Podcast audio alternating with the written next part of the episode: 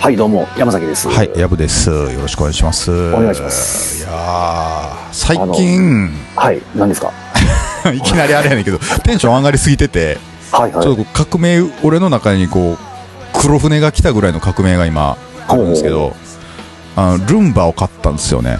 あルンバってあの部屋掃除するルンバがいいなそう。あれをなんかインターネットで、なんか、YouTube 見てた時に、うんなんか、ルンバが来ましたみたいなうん動画を見てて、それ見てたらめっちゃいいなって思って、ほうほうその場でなんか勢いでちょっとポチってしまったんですけど、うん届いたんですけど、まあめちゃくちゃいいですね、この1週間で、あの、うんお家の感じがもうガラッと変わりましたね。ああれは何そのゴミをうん。掃除機が回るイメージでいいのかななんかゆ床床に掃除機が這うってやつ。ほうほうほうほうほう そあう。のあれでテレビとかで YouTube とかでは見たことあるけど、このなんかうわーってなんかこうなんかブラシみたいなのがあ、そうそうそう。なんか機械の周りにブラシがなんか3つかなんかついとって、うんそれがぐるぐる回ってゴミを吸い込んでるっていうような記憶はあるけどそうそうそう。だから丸い、丸い円盤みたいなやつがずーっと床をこう、ちょっとずつちょっとずつ張ってって、はいはいで、張ってて、その、しその下でブラシがわーってう動いてて、うんあのーゴミをかき切るかき切るあの、吸い込んでいくみたいな感じなんですけど、はいはいまあ、思ったより良くて、うんもう、あの、毎日毎日動動いてもらってて。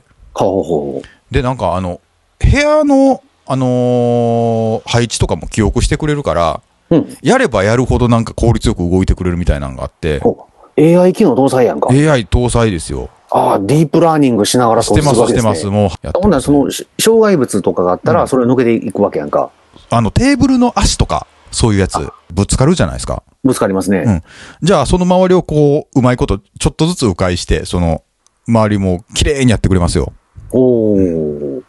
えその、まあ、障害物とかは、テーブルなんかは動かせへんけど、うんその、なんていうの、例えば洗濯物をうんその辺に置いてますと、うん。えっ、と、普段は取り込むけど、今日はお置き忘れてました。で、ルンバ動かしてしまいました。うんってなったら、その形状を覚えてしまうってことそれがね、そこがやり始めてまだちょっと分かってなかったんですけど、なんで、初めの2、3回ぐらいは、もうばあの、とりあえず、あのー障害物になりそうなものを1回部屋から出して、ほうほうほうその状態でまず部屋の形を覚えてもらったんですよ、 ルンバに。ああ。で、携帯のアプリと連動してて、うん。なんか、この部屋やったらこんな形ですかねみたいなのが出てくるんですけど、ほうほうほう。もうそれがものすごい精度が高くて、うんで、一回それを記憶してからは、あのね、二回目以降とかやったら、一応その普段ないものにぶつかったら、普段、あの、避けてくれる感じになってますね。ああ、そうなんや。ううん一応だから、あの、部屋の形を初めに記憶してもらった上でやってるので、うん初めからだからめっちゃ散らかってる、あのー部屋とかでやったら、多分、すごい部屋の形やというふうに認識されるんかなと思ってるんですけど。で、ルンバを回すために、うんある程度掃除せなあかんいや、ねそうなんですよ。だから、あの、ぶつかりそうなもんが、多分、こう、取っ払って取っ払ってって、やって て。あだあから、もう、ルンバ様が通る道のために、部屋を片付けて、 人間が部屋を片付けてるみたいな構図に、初めの3日ぐらいになってて。ほうほうほうほう。で、なんか、まあ、その結果、なんか、あ、ここに物があったら、ルンバ様が通りにくいなっていう結論になって、うん。で、どんどん物、部屋から物が減ってってるっていう状態なんですよ、今。ああ、そうなのか。そう。だからリサイクルショップに行って、使ってなかったギターケースを売ったりとか、うん。そんなんしながら。うんそれを家具として覚えられたら、そうそういかんようになるもんな。そうそうそうなんですよ。どんどん物を減らしたい症候群みたいなのが訪れまして。ほんで、そのルンバをうん家に読んだことによって、部屋がすっきりしてきたってい。そうなんですよね。まあ、とりあえずルンバに快適に過ごしてもらう部屋作りを今してる感じになってます ね、結果。機械に負けとるな。そう、これ AI に支配され出してるかもなって思って。わあ、ほんまやな。そうか。人間様も負けてるな、そ、そう負けれ。てる負けてる。今でもな、なんかそのルンバでその AI やディープラーニングやとかね、うんそのすごい、この2020年、22年ですか、はい。もてはやされてますけど、でも僕らの世代なんかね、うん。この昭和の末期の世代なんかは、うん結構ね、ちっちゃい頃実は AI に親しみを持ってまして、おうそうでしたっけ、そうなんですよ。みんな実は AI に触れてるんですよ。30年以上前に。 ?30 年以上前に。はい。触れてます。へえ、なんやろドラゴンクエストの4ですよ。う。ドラクエの 4? はいえ、ガンガン行こうぜ。ガンガン行こうぜとか、あみれんな頑張れとか、あれ AI なんですよ。あれ、その戦い方を、戦い方を、、えっと、ガンガン行こうぜとか、うんえっと、えーみんな頑張れとか、命を大事にっていうのは、あの、おおよその、えっと、め作戦の命令の、うんえっと、まあ、主軸なんですけども、おうおうまあ大枠、大枠の戦略なんですけども、うん各その、えっと、モンスターとの対戦データとか、うんうんその、個別の戦術に関しては、うんその、主人公は僕、自分でプレイヤーが、僕らが動かすんですけど、うん他にいっぱい、ぎょうさんおるやんか、なんか、アリーナとか、ライアンとか、トルネコとか、いるいるあいつらはうん戦っていく中で、このアイテムが効くとか効かへんとか、うんうんその、例えばなんかラリホーが効く効きやすいとか、うんマヌーサが効きやすいとか、こいつはメラが効くけど、ヒャドは効かんとかっていうのを戦闘の中で覚えていくんですよね。え、そうなんですかそうそうそうそう。え、あれだプログラムされてるんじゃなくて覚えてくんや。覚えていくんですよ。だかえー、すげえ。らどっちかというとデータを蓄積していって、だからだからほんまに今の AI とか、うんああいう、うん、そういうデータの蓄積から分析していくってことに、うん。を、あのファミコンの中でやってるんですよ。えー、すげえレベルあ高いのことやってん 8, ねや8ビットの中でやってるんですよ。うんえー、そうやったんや。で、その機械の中でやり取りしてるから、うんうん例えば敵のヒットポイントがあと15が残りっていうのもうん AI は把握してるから、うん。例えばこう次のこのキャラクターが、アリーナがうん打撃を与えたら40与えると。うん。えっ、と、僧侶のクリフトがダメージやったら16で済むとうん。なったりしたり。で、もう一つの敵がヒットポイントが100ぐらい残ってるやつがおったりとしたらう、ん。自動攻撃モードになったら、うん。クリフトは絶対にその残りヒットポイント15のやつを攻撃するようになってるんですよ。ああ、なるほど。もう、そう、効率の良い。その効率の良いね戦い方ができるんですよあの、しあの戦闘の終わらせ方みたいなことを考えて、先に一個潰しちゃいみたいなことになるってことかそうへえ、すげえなで。。で、それを戦いを繰り返していくことで、うんその情報が蓄蓄積されたり、うんあとはその細かい、ちょっとした分析みたいなこともやってるから、うん。似たような属性、属性のモンスターが出てきたら、うん。それに対して対応するというような、へえ、そうなんや。実はやってて、で、そのドラゴンクエスト4は、その、AI を使った、うんえー、と戦い方しかなかったけども、うんファ次の自作のファスーパーファミコンの5が出た時に、うん。命令させろっていう、ああ、うん。こっちで全部操作するっていう、うん。さ、あったでしょ。あれはね、AI 機能使わないモードなんですうんうよ。んうんうん。だから僕らの頭の中で覚えとかなあかんし、当然そのモンスター同士の機械のコンピューターの中でやってるような、ん残りヒットポイントが相手がどれだけあるかってことも当然分かってないし、うん。なので、その、どんどんどんどん AI に逆行していってしまって、で、あそのいつしかうん AI という感覚を忘れちゃ ってしまっている。ドラクエ4って命令させろなかったんやっけなかったです。あう、んそっか。5で命令させろっていうのが、あの、に戻ったんや。そうなんですよ。確か3までは全部なんか自分らでやってましたもんね。やってたでしょてうん4、あ、4はじゃあその主人公以外はもう勝手に戦うっていうようなシステムでしたっけそうそうそう、主人公があるので、あーえっと、そう1、2、やったか3、4は個別のキャラのシナリオがあうんあって、うんあって、まあ最後の5章。章うがん主主人そうや公、ったプレイヤーそうやっとたうんその他っていうやつがあんねんけど、そうそう、あのーあの時代に。うん。うんで、そのやっぱ AI やからう、ん最初はアホなんですよ。うん。だからこいつになんでそんな呪文使うねんとか、うんこいつになんでそんな攻撃すんねんみたいなことを、あの、ゲームの最初の方ではそういうことが起こりうるんだけども、そう、はじめ、はじめじゃあ結構トンチンカンな戦い方をしてんのが、やってくうちに精度上がるんや。上がっていく。え、めっちゃ面白いゲームですそうね。で、その比較もそのゲーム内で実は見ることができてて、うん。え、あのどういうことその、初めの方と後の方の戦い方っていうことですかあの、AI を使った5章のその最後の章の、うんえっ、と、キャラクターのやる以外に、うんその手前のシナリオでうん3章とか、トルトルネコの章なんかが有名かなうん。なんかにしたら、あの、用心棒を雇って、うん。洞窟でそのなんかお金とか武器を集めに行くみたいな話があんねんけど、うん。その時に用心棒は AI 機能がないから、うん毎回同じこ戦い戦い方をするのよ。ああ、成長せえへんってこと成長せえへん。へえ。で、ここは攻撃でええのにっていうのうにん呪文ばっかり使ったりして、すぐ MP がなくなるとか。ああ、そんなんあったんや。うんその AI も使い、5章の最後の章の、うんえっと使い始めの時は、その用心棒の AI なしのやつと差がないねんけど、うん。ゲームが進んでいくと、うんあ、あの用心棒アホやったわっていうことにどんど んそうなんや、ね。そうなんですよやば。実はだから僕らの世代はね、AI に触れてるんですよ。え、じゃあ、あの時って出た時に、その AI 搭載みたいな感じで打ち出されてたんでしょうね。忘れちゃってるけど。とね、確か、ふあの、ゲームの、ゲームソフトの説明書とうか、ん。あとなん、なんていうの、あの、ファミ通とかっていうのかな、うんあの、ファミコンの雑誌あったでしょあったあったゲームの解説、あれにも AI 搭載してるっていうの書いてあって、ああ、マジか。 5章になると、あうのん自分で動かさないキャラ以外は、うん自動的に学習していくので、うんあの主人公をものすごく助けてくれますみたいな触れ込みで確かに書いてあった記憶がある。自動で学習するって書いてんねや。うん。へえ、そっかあ。れすごいね。だすから今ごい。あの頃から、だから僕らは、うんぼまあ、僕らというか僕なんかは、AI のとかディープラーニングとかね、まあ、IT の分野で興味ありますから、こうんう本読んだりとかニュース見てると、あ、これドラクエとドラクエ4と一緒やんかと。その視点全然なかったな。忘れてた何な。何を今更言うとんねんっていう感じやねんけど、そうか、俺相当やり込んだけどな、ドラクエ4。当時は分からへんかったんやけど、うんぼんやりしか分からへんかったけど、今こうやってその、なんていうかな、うんこう、まあ、テクノロジーにもっと触れるようになってから、うんなんや、ドラクエやんか、と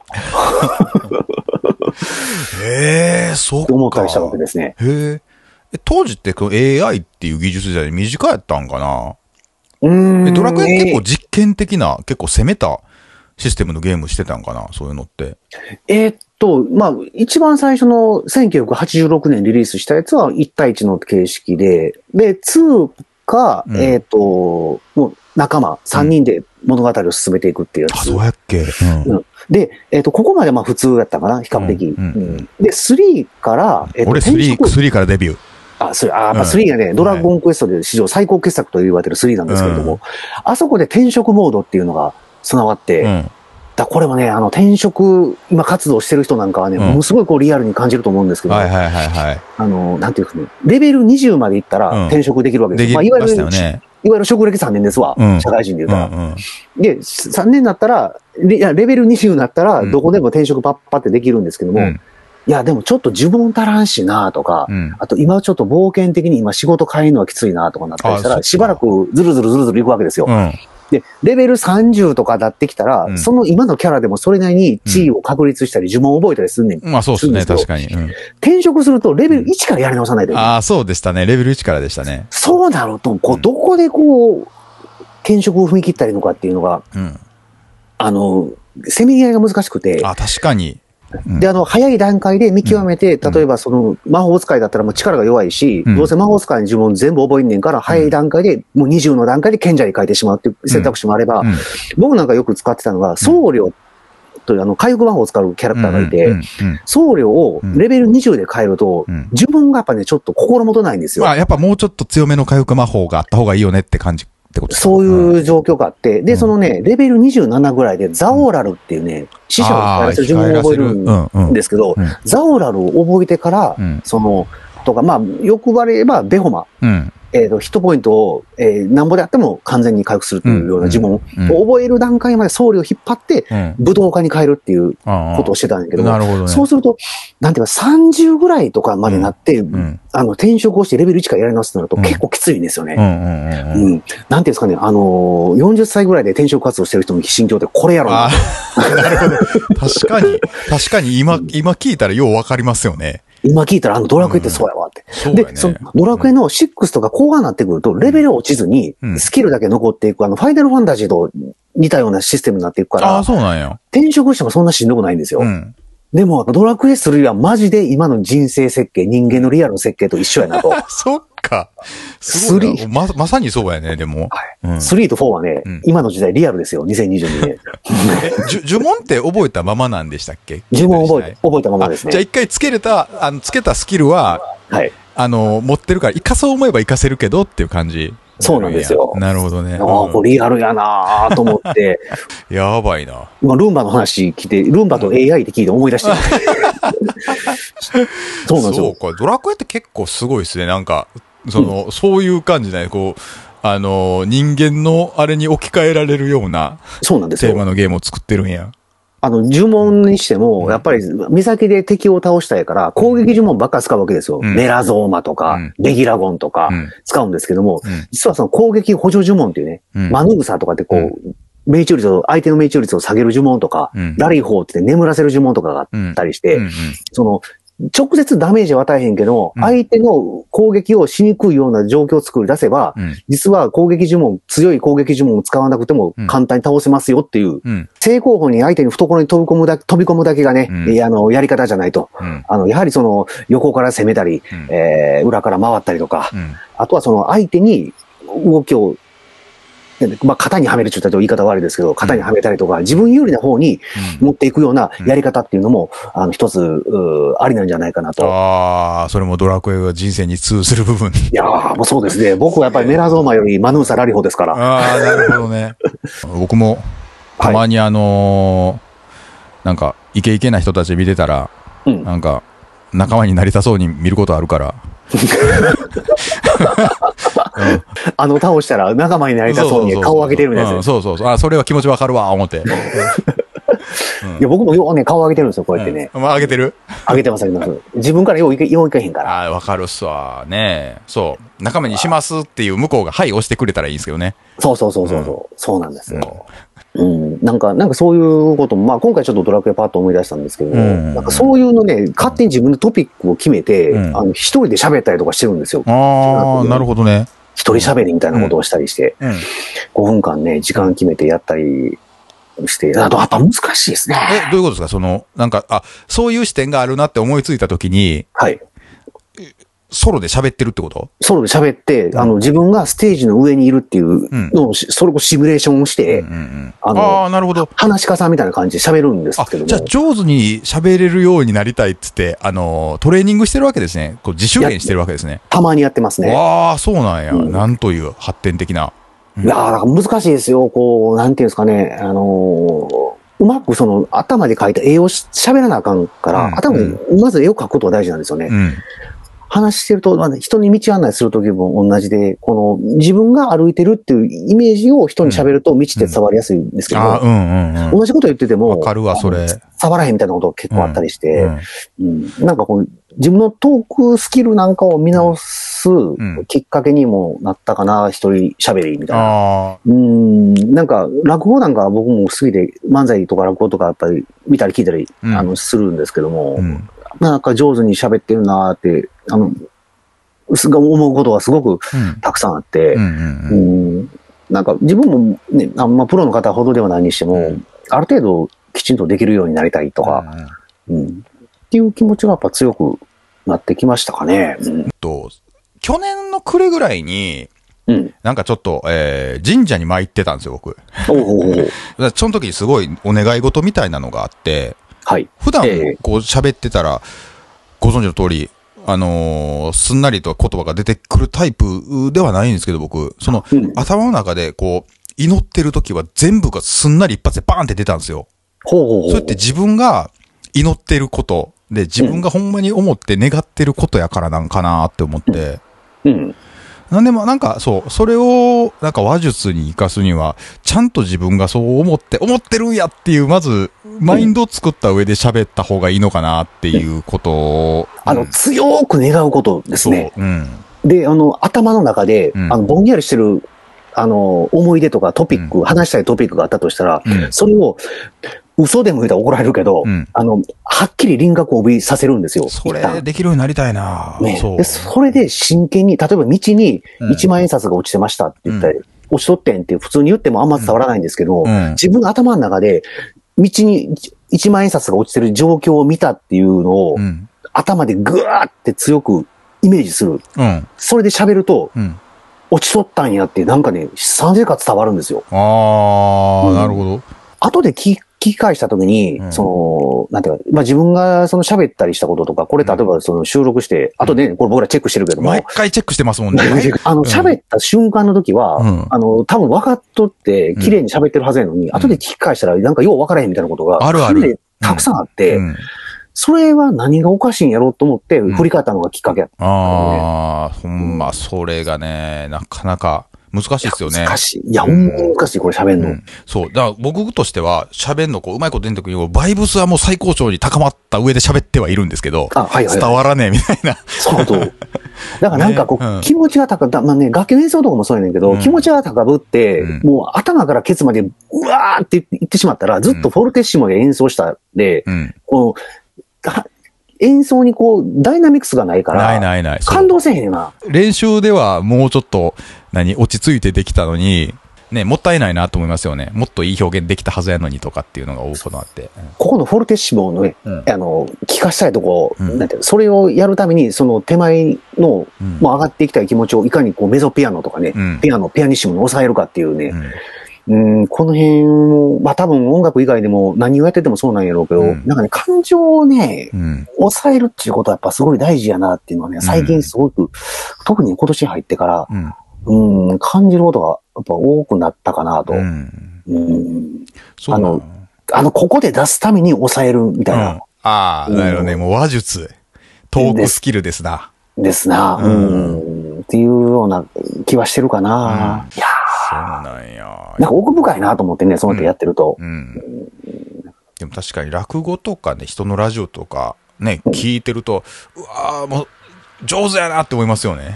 うん。うんそうそう、うまいなと。あのね、僕友達なんかでも、やっぱりね、喋、り、そういう視点で、こう飲みに行ったりとか喋ったりしてても、うんあ、この子喋るのうまいなとか、うん。あー思う人がやっぱたまにいるもんな。うんすげえって。うん、そう、僕も結構、もう僕も結構すげえって思う頻度めっちゃ高いわ。みんなあマジっ喋すっかてんねーやってんなーって思って。でしかもなんかこう、なんていうの、うううまいこと、おもろいかったりとうか、ん。ほんで、あの、一人なんかすごいぞおったわ、あの、なんてなんていうかな、あの、僕もちょっとこう、すぐこう、テンション上がってきて、うん口がもつれたり、うん感情もつれたりとかして、ダダダダダって喋って、ああ、なるほど話でがすよね、ね。連想することがあんねんよ。あるあるあるある。俺もようあるわ。うん。いやね、結構あるでしょ、あのね。もしかしたら、その、そこの話の視点、出発点みたいなところの、うん。ワードみたいなのを覚えとって、それで拾って話戻したりとか。あ、そう、そう。伏線回収それとそ思れ、うそれ、うん。そうやねんな。あ、この人、お大枠に、お、え、大枠の流れっていうのの上で話してんねやって気づくことがあるんですよね。そうそうそうそう。俺それ聞いて、あの、俺だいぶその時に飲んど飲んどったけど、うん酔っとったけど、その瞬間、うわ、すげえ、あこいつうまいわ、とい思やって。、俺もそれね、思うことある。話をこう、うまいことを、いいタイミングですっと大元に戻せるタイプの人っているよねっていう。いるいる。俺なんかちょっと迷子になったらもうそっから先のことしか見えへんくなって、元々の話忘れるとか全然あるもんな。いや、そんなんもう僕なんかしょっちゅうんうんうやからな。うん。あれとか、うほんまにちょっと前やけど、うん。あれ、ちょっと感動したわ。うん。あのー、僕なんかやっぱ落ち着けよう、落ち着けようとするけど、それでやっぱね、トーク迷走してしまったりとか。山崎さなんい、あ、落ち着け癖があるんや。なんかね、やっぱつけんと、なんかな、笑ってもらわへんかったら、俺の喋ったこと伝わらへんやろとかっあてい、う。関西人やな。そういうのがあってね、うん、だから、なんやろう、落ち着けるのも難しいねんけど、んまあ、せめてその難しい時でも伏線回収したいなっていうのがあったりして、うんあの、それはね、僕、ドミニカでラジオやってる時なんかでも、まあ、スペイン語なんで難しかったですけどいも、や、そうやね。まあ、まずそのレベル高すぎることを減ってるからな、山山崎さんは。うん向こうです。伏線回収ちょっとね、やって、うあの、一回受けたんでね、よかったかなと。 え、スペイン語で伏線回収して受けた、笑い取ったってことあトピックはね、優しいですよ。優しいですけども、あのー、一応、その、日本語でできるレベルとははるかに低いけど、うん伏線回収で、的なところをちょっとやって喋ってみようかなとか。マジでうん。やば、そんなことやってたんや。で、そうなって、も持ち玉のうん。単語力なんかが日本語と比べて圧倒的に低いかあ、らもち、ろんそうですよね。うん。その、ネタが少ないわけで、うんどう選んでいいかっていうのはね、うんもうすごく迷いますね。苦労しますね。ああ、そうか。うんもうミニマルな環境からす、で、あの、世界作らなダメですもんね。れそう。スリーコードで曲作らなあかんっぐてらい。ことっすよね。ううん。ん。ブルースっすね。じゃそあ。うそう そう。今のね、あのー日本語やったら B フラットメジャーとかかうらんうんもう入れるけど、スケールうんオロッてできるけど、うんはいもうほんまにね、やっぱり違う言語だったらそれができないんで、うんまず C からっすよね、それやったら。あの C がうん C と A マイナーそとうそう E だけそうそう、C、ええわな、いいな。F は使わねえみたいな感じやなそうそう。F 使ったら、あの、トークミスるから、うん、そういうことや ね。わかビビるるわ。ビビるいや、それは、それは人生に通じますよ。やっぱもうこっつきついわ。いや何の話をしてんいのやいやいや、いやいやいや、かなり研鑽してんなと思って。うん。そうなんですすよ、ね。ごいな、ドラクエのあれから、こんなとこまで飛んできたね。飛んできましたね。いやーそうなんかあれやな、番組撮りながら自分らのトーク分析してもなんかあれやな。うん、そうやね。落ち込むだけやね、これ落。ち込むだ けで、まあ、聞いてる人これなんやーってなるから。そうやね。うん。そうまあ、実はね、まあ僕らそれぐらいふ人と喋るときに、あのービクビクしながら喋ってますよってことそうが、そうそう頑張ってるぜっていうのをね。まあそうです薄ね々気づいてもらえたらと思いながらね。そうなんですよ。そうなんで、なんか、あのーそんなん気使わ、使えへんと喋ってる人の方が多いから、そうやね。そうそうそう。ごっと焦んねん。うん。ああ、やばいやばいやばいとうんうかんっうて。んうん。で、戻したら、ほんで、あの、オンラインとかで飲んだりとか、飲み会とかしてたりしたら、はいはいうんあの、なんていうかな、僕の、あの、仲間にも一人、その、ごっつい、3人以上とおったらキツコで喋らへんかったり、出てけへんやつがおったりして、ああ、なるほどね。うんほ。んで、そこにちょっとひ一言喋らしたい思って話振ろうとすんねんけど、うんもうみんな好きなこと喋るから、うんそっちに話いけへんねんな。いや、そうやね。あの、あれね、俺、どっちかって言ったらそっち寄りやからわかんねんけど、マジでタイミングっていうか、間合いが取れへんねん。あの、取れへん。ここで、ここかみたいな。うんそうそうそうそう。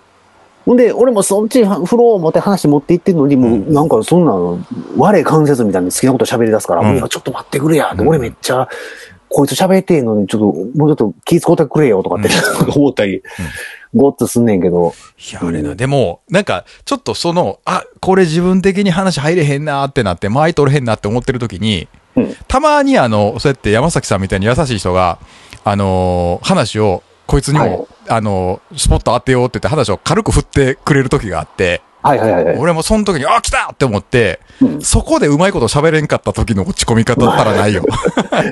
振ったけど喋れんかったって。 みんな気使ってくれてんのにうまいこと生き乗れんかったとかっていうのは、うんある。ある。俺結構ある。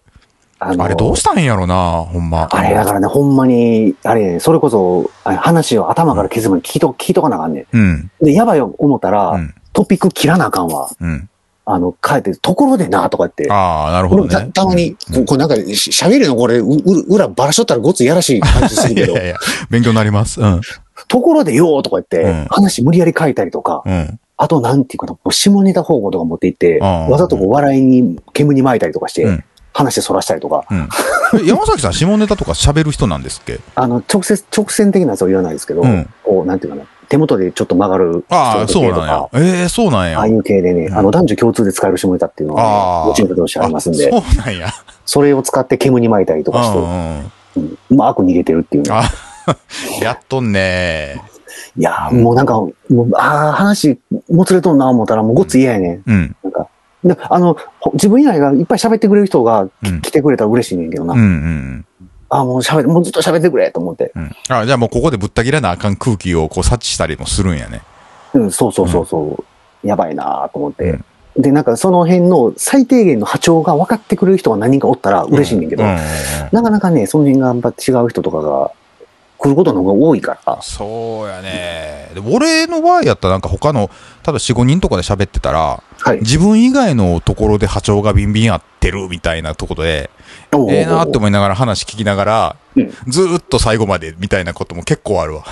ああ、あ、もう聞いとっておもろかったみたいな。そうそうそう、聞いてて面白い。なんか、そう、うまいこと入れへんけど、まあ、だから全然俺、あのその、退屈はしてないねんけど、向こうが気使うぐらい喋ってないとかも結構あるっすね、俺。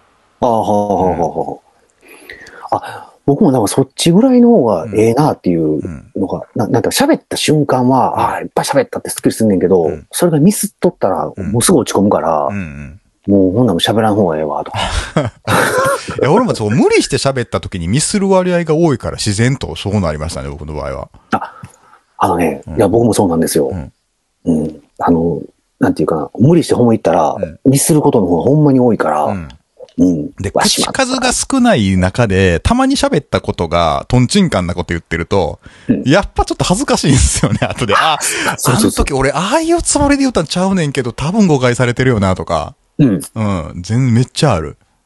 あの、自分の意図せえへん方向で伝わってるだろうっていう思うとね、家帰ってへこむねんな。そう。で、球数そんなに持ってへんから、それをこう修正するほどのスキルもないからね。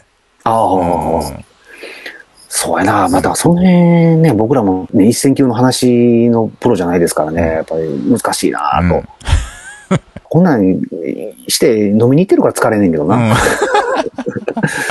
飲みに行ってるんですか、最近。あ、そんなに行ってないですね。そう。最近、結構あれですか、アルコール控え気味って感じですか。もうね、家でご飯作ったりとかすることが増えて、うん。あの、まあ、外でもうなんていうんかな、もう店自体がもう早閉まるやんそうか。やね。まあ、こうね、そうやわ。うん。だからその、たまに顔出しに、月に1回行くかな、どうかあーな。なるほどねででも行っても6時に行っても7時で帰るとうか、ん。で、なんていうの、その、店も、うん。その、プラスチックのパーテーションとかであんな区切ってるような、アクリル板か、うようなとこでうんやってる店しかも行かへん。ん。ああ、なるほどね。もうあのそ、その辺の価値観がやっぱずれすぎとった店はやっぱ行きにくいから、うんもう行かないですね。ああ、なるほどね。ほんで、そのなんかそういうので、宅飲みが増えて、家でやっぱ料理する機会なんかがめっちゃ増えて。そうやねん。だから俺、山崎さんと俺、たまに、こんなん作ったっつって写真送り合ってるやん。あそうそう そうそう、ほんまに。あれ彼女って。ねこれ、筋肉飯やっつって、あの、ね、あの、僕も結構鶏肉をぶっこんで、で野菜炒めと鍋が僕、ひひ最近多いんですけど、あの、鍋、あの、ヤブ作ったこの鍋めっちゃうまそうやったわ。うまそうでしょあれもなんかおと、僕結構男の料理派で、もうゾーンに入ったら、とにかくざく切りして、どんどんどんどんフライパンにぶっこんでいくとか、あの、鍋にぶっこんでいくっていうスタイルずーっとやってて、だから見栄えは良くないねんけど、量がめちゃくちゃ多いから、うん。男の子としてテンション上がるようなものを作ってるとは思う。いわゆる限界中な、中年鍋ってやつですね。あ、そうなんもうそういいうろんなもの。んぶち込んで、こうう、んぐわーって膨らますそう。そう膨らます、そうそうそう。で、なんか知らんけど、最後うどん入れたらうまなってるってやつでしょな。ってるなんて、大体うまい、大体うまい。そうそう、うち、薄味でやってったらね、で、そううん、ね、塩胡椒、お酢、ポン酢ぐらいしか僕はあれですけど、あの僕も塩、胡椒、ポン酢、あとはね、もみじおろしを自分で作るんで、あそれぐらいですかね。もみじおろしか。いいな、あれ、すぐにね、あ、もうレシレシピはもう喋らへんけ ど、そうか。そうだから前のその、だから、やぶ作ってる鍋なんかにしても、あの、なんかまあ、肉入ってんねんけど、ほとんど野菜やんか。ほっとんど野菜。野菜の割合めちゃくちゃ多いで、俺。あれがええわ、と俺野菜大好きやから、う野菜とかね、まあちょっとしたものとかね、ん。で、なんていうかな、鍋とかでやっぱ半物とか根菜とか、うん。まああとね、えっ、と、なんだっけ、もやしとか、うん。穴バーって入れてうん、すごい作れたりとかして、うんいや、なんていうかな、僕なんかもその、夏野菜の多分トマトとかうん、きゅうりとかって、やっぱりその鍋に入れにくいうん、あそうやんのがあっね。て、確まかあに。味噌汁はねうん、トマト入れたりしますけど、んなちょっときゅうりはさすがに無理なんで、うん酢の物をやろうとうん。思って、その、まあ酢の物だったらちょっとすぐできるから、うん。え、酢の物やるっていうのって、あ、酢の物作るってことか。ねちょっときゅうりとね、ああ、なるほどねあれ。切って、あの、春雨茹でてう、ん。で、わかめとあれしててすんねんけど、うんあの、僕す、タコの酢の物が好きやねんけど、おお。冷蔵庫開けたらタコはないと。うんタコなんか、生もん保存なんか聞けへんから大体ないわ。うん大体ないっすよね。タコ食べるぞって買いに行かんと家にタコなんかないから、うん。そうすると大体ね、どこの家にもあるのがね、ハムなんですよ。うん。丸大ハムとうかんうなんんか、うあん。の、安いやはつ、いはいはい。うん。あれを薄切りにして、うん。酢の物と混ぜんねんけど、え、わかめと春雨とハムでやるってことわかめと春雨とハムと、あーやんねんけどなるほどね。うん。えー、わかめ、春雨、ハム、きあとキュウリか。あ、きゅうりやね。うん。うんで、入れんねんけど、美味しそうやねあのなんていうの、ハム自体がもう保存食で、味もしなんか単純やし、濃いし、うん。なんかね、合わせず一緒に入れると、ちょっとなんか、いまいち微妙やなっていう、僕的に酢の物はに、したら浮くんすかハムって。なんか僕的にはすごい微妙な感じがあっあてあ、、そうなんや。それで、うんどうしたものかと、何かその、一つ手は打てんもんだろうかとうん。いうのに思って、うん。昔ちょっと味変をするために、うん焼肉のタレうんにごま油を1、2滴垂らして、うん。ああ、食なるほど、ね。べたことがあってごま油もね、うまいよね。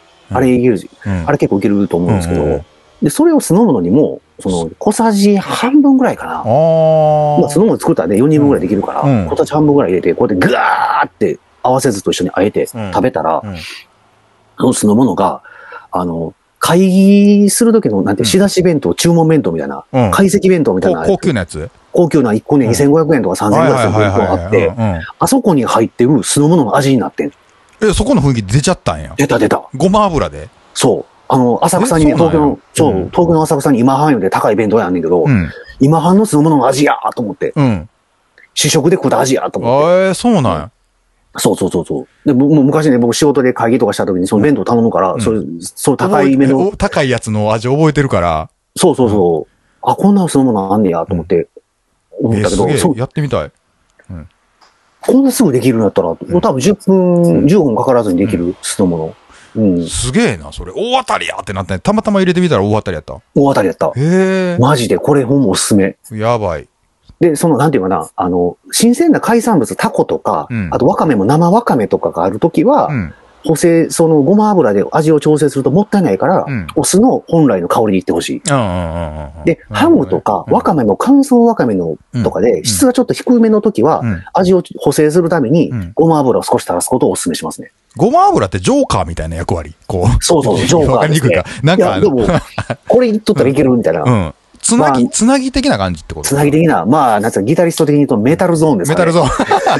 そうやメタルゾーン踏んどったらね、よ、大体ようなるもんね。ヘビーメタルいけるでしょ。いける。うん。外れない、んね、メタルゾーンとかターボディストーションにとったら大丈夫みたいな。あの感じですよ。間違えない感じになるんや。あの、ドラムやったらヘッドに一枚もんじゃなくて、ミュートヘッド、黒のドットが貼ってある、うん。あれやっとったら無難や、みたいな。いや、それ 分からへんけど、ドラマじゃないから。それは、それはこ。れまだいらんこと言うた。いや、あの、言うたら多分その手前のメタルゾーンでも、多分俺ら以外分からん。わからへんから。何かその味の、うんその、なんていうかな、うんハムと酢の物と合いにくいものをこう、ううんまく整えてくれる、うん。うん、万能調味料的なごま役割でそっか。酢の物と、うんえっ、と、少量のごま油は合うと、ああ、やってみます。おすすめでございます。僕一時期納豆にごま油一滴垂らして食べるのにハマっとったことあったな。あれはあ、うまかおったんうやまいんや。うまかったっすね。でも、ごま油とって、あの、ごま油納豆とか、まあ、それ以外にも豆腐とかいろいろぶっ込んだ上でごま油垂らすようなスタイルで、あの、器、器っていうか、お茶碗みたいなやつの中でやってたんですけど、うんあれね、ごま油と納豆が合わせた時に、洗うのがめっちゃ時間かかるっていうのに気づいて、ごま油結構しつこないですかしぶとないですかあのね、うしつこい。ねあの、酢の物もボールでこうやって最後開いた時え。に、うん。合わせずだけやったら洗い物簡単やねんけど。そうやろあのご、ま油ご入れまた油になるらと相当しつこなるから、俺それで挫折したことがあった。 3回ぐらい洗わなあかんねん、あれ。うん。あれが鬱陶しいねん。一回目洗ってもね、洗い切れてない感じしますもんね。そうそうそうう。ん。そうなんですよ。でもそうなんですよ。宅飲みが増えたりしてくると、うんうんやっぱそういうね、なんていうの、普段のそのものとか、ちょっと買えへんものとかうん、出てきたりとかね、うんすると、あの、ちょっとかアレンジしてみたいなとか思うことがあって、うん。そうですね。確かにそれちょっとずつスキル上がりますね。僕もご飯作るスキルやっぱここの数年でちょっと上がったもん。その外食がちょっと減ったから。うん。ねえ。うん。あれだってその本屋さんとか行っても、うんあの、おうち居酒屋みたいなシリーズの雑誌がめっちゃ増えてるでしょ。ああ、そうなん。やっぱみんなやるんやねう。ん。やるよいやな。ー俺でもやってんねんもんな。うん。だって俺もめっちゃ料理、あの、俺のクリームシチューとかめっちゃうまいもん。マジ でね、うまそう、山崎さんだ。山崎さんが作る料理って基本的に見栄えがええの知ってるからな、俺。いやーもうね、腕上げましたよ。あの、俺のちゃんことね、シチューとね、カレーはね、うん。と、あとね、あれです、食ってほしいのがね、うんえっ、とね、酒粕の、うん。えー、クリームパスタ。ああ、酒粕のパスタ。これも食べてほしいやでば、す、食ね。べたい、それ。うんこれちょっとね、レシピの話したら長なるんで、ちょっとはい今日切りますけど、ああ、そうですね。あの、うんはい。ちょっと今度それい、いただきに伺います。あうんぜひ、もはいう全然作りに行きますん で。料理だけで1時間喋ったのかな、こんなうん、ねそれも良さそう。めっちゃ聞きたい、それも。うん。そうです。あと、だから、その、まあ、宅飲みとか、うんまあ、家でその、なんて、まあ、僕、その、ビールやめたんですけど、おービールやめて、うん甘いものがいけるようになって、うん。ああ、それでね素晴らしい。特にうん、ああのーまあ、和菓子にね、最近ちょっとハマってまして、あ、和菓子ハマる時期ありますよね。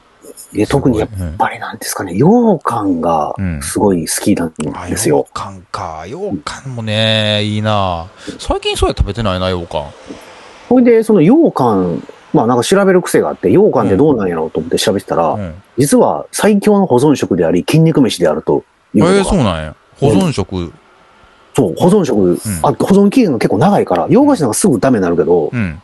羊羹はめっちゃ長いこと持つし、ああ、そっか。じゃあ使われてんのに、その足が速いいい材料がそんなないってことなのかな基本的に和菓子系はあんまないかな。そうなんやね。あの、多分乳製品とかあんま使えへんからかな。乳製品が足早い。だからクリームとかすぐダメになっちゃう。すぐダメまあ、それ、それか。その乳製品やからってことか。ホイップしてもね、3日後にはもうダメやかうら、んあれやけど、羊羹はそうでもないねんけど、うんあとはその、あれ、小豆で作ってるから、うんあれ全部だからタンパク質ですよね。うん豆なんで。そうやね。タンパク質ですね。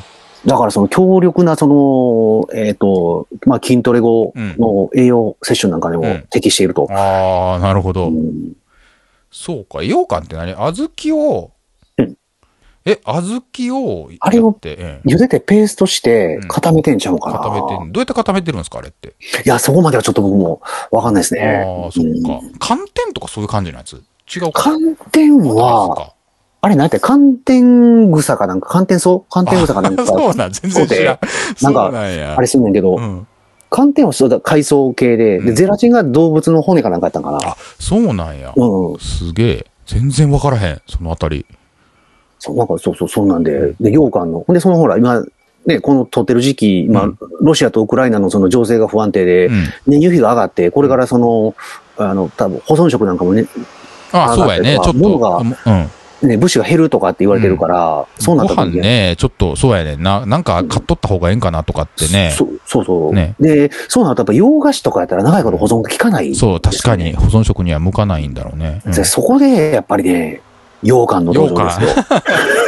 羊羹結構持つんやね。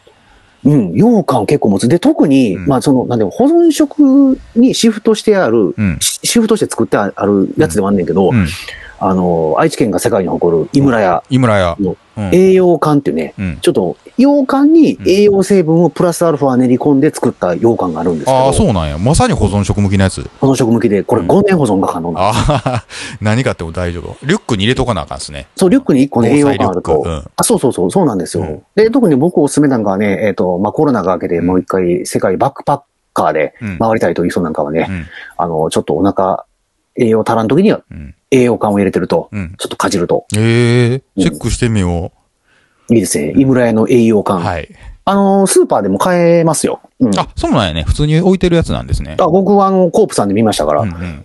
うん。いや、ちょっとダダーっと喋りましたけども。うんうん。なんか今日、 今回もいろいろ勉強になる話から、ええためになる話から、ちょっとやってみたい話まで。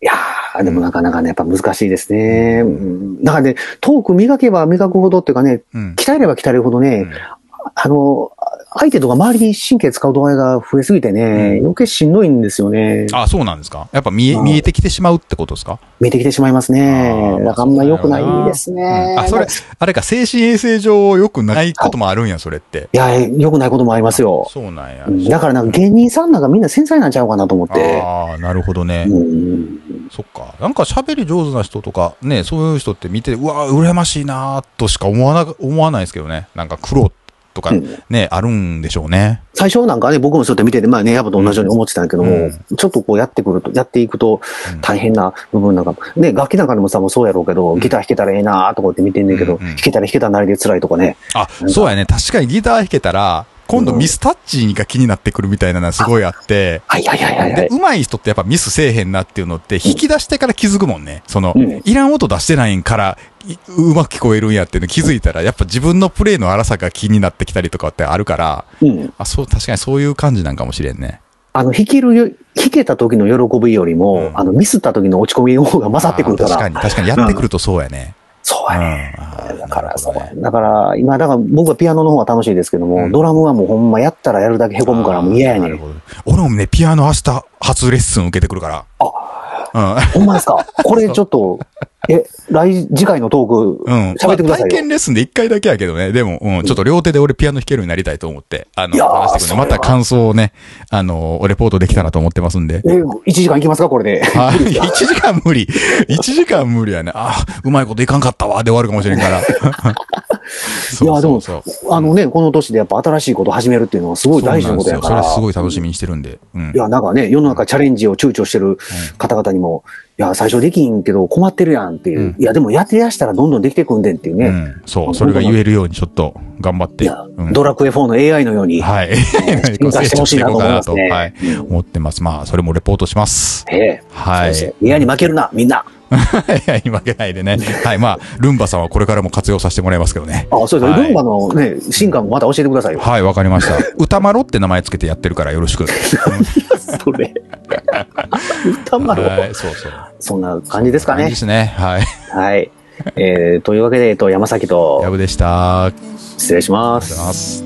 夢見てさずっと好きに走ってきたけれどだけど今わかったことは守るべきものが僕にできたんだバタバタと毎日に追われてさ月並みな言葉しか出ないけどだけど今伝えたいんだよ幸せにすることが全てだと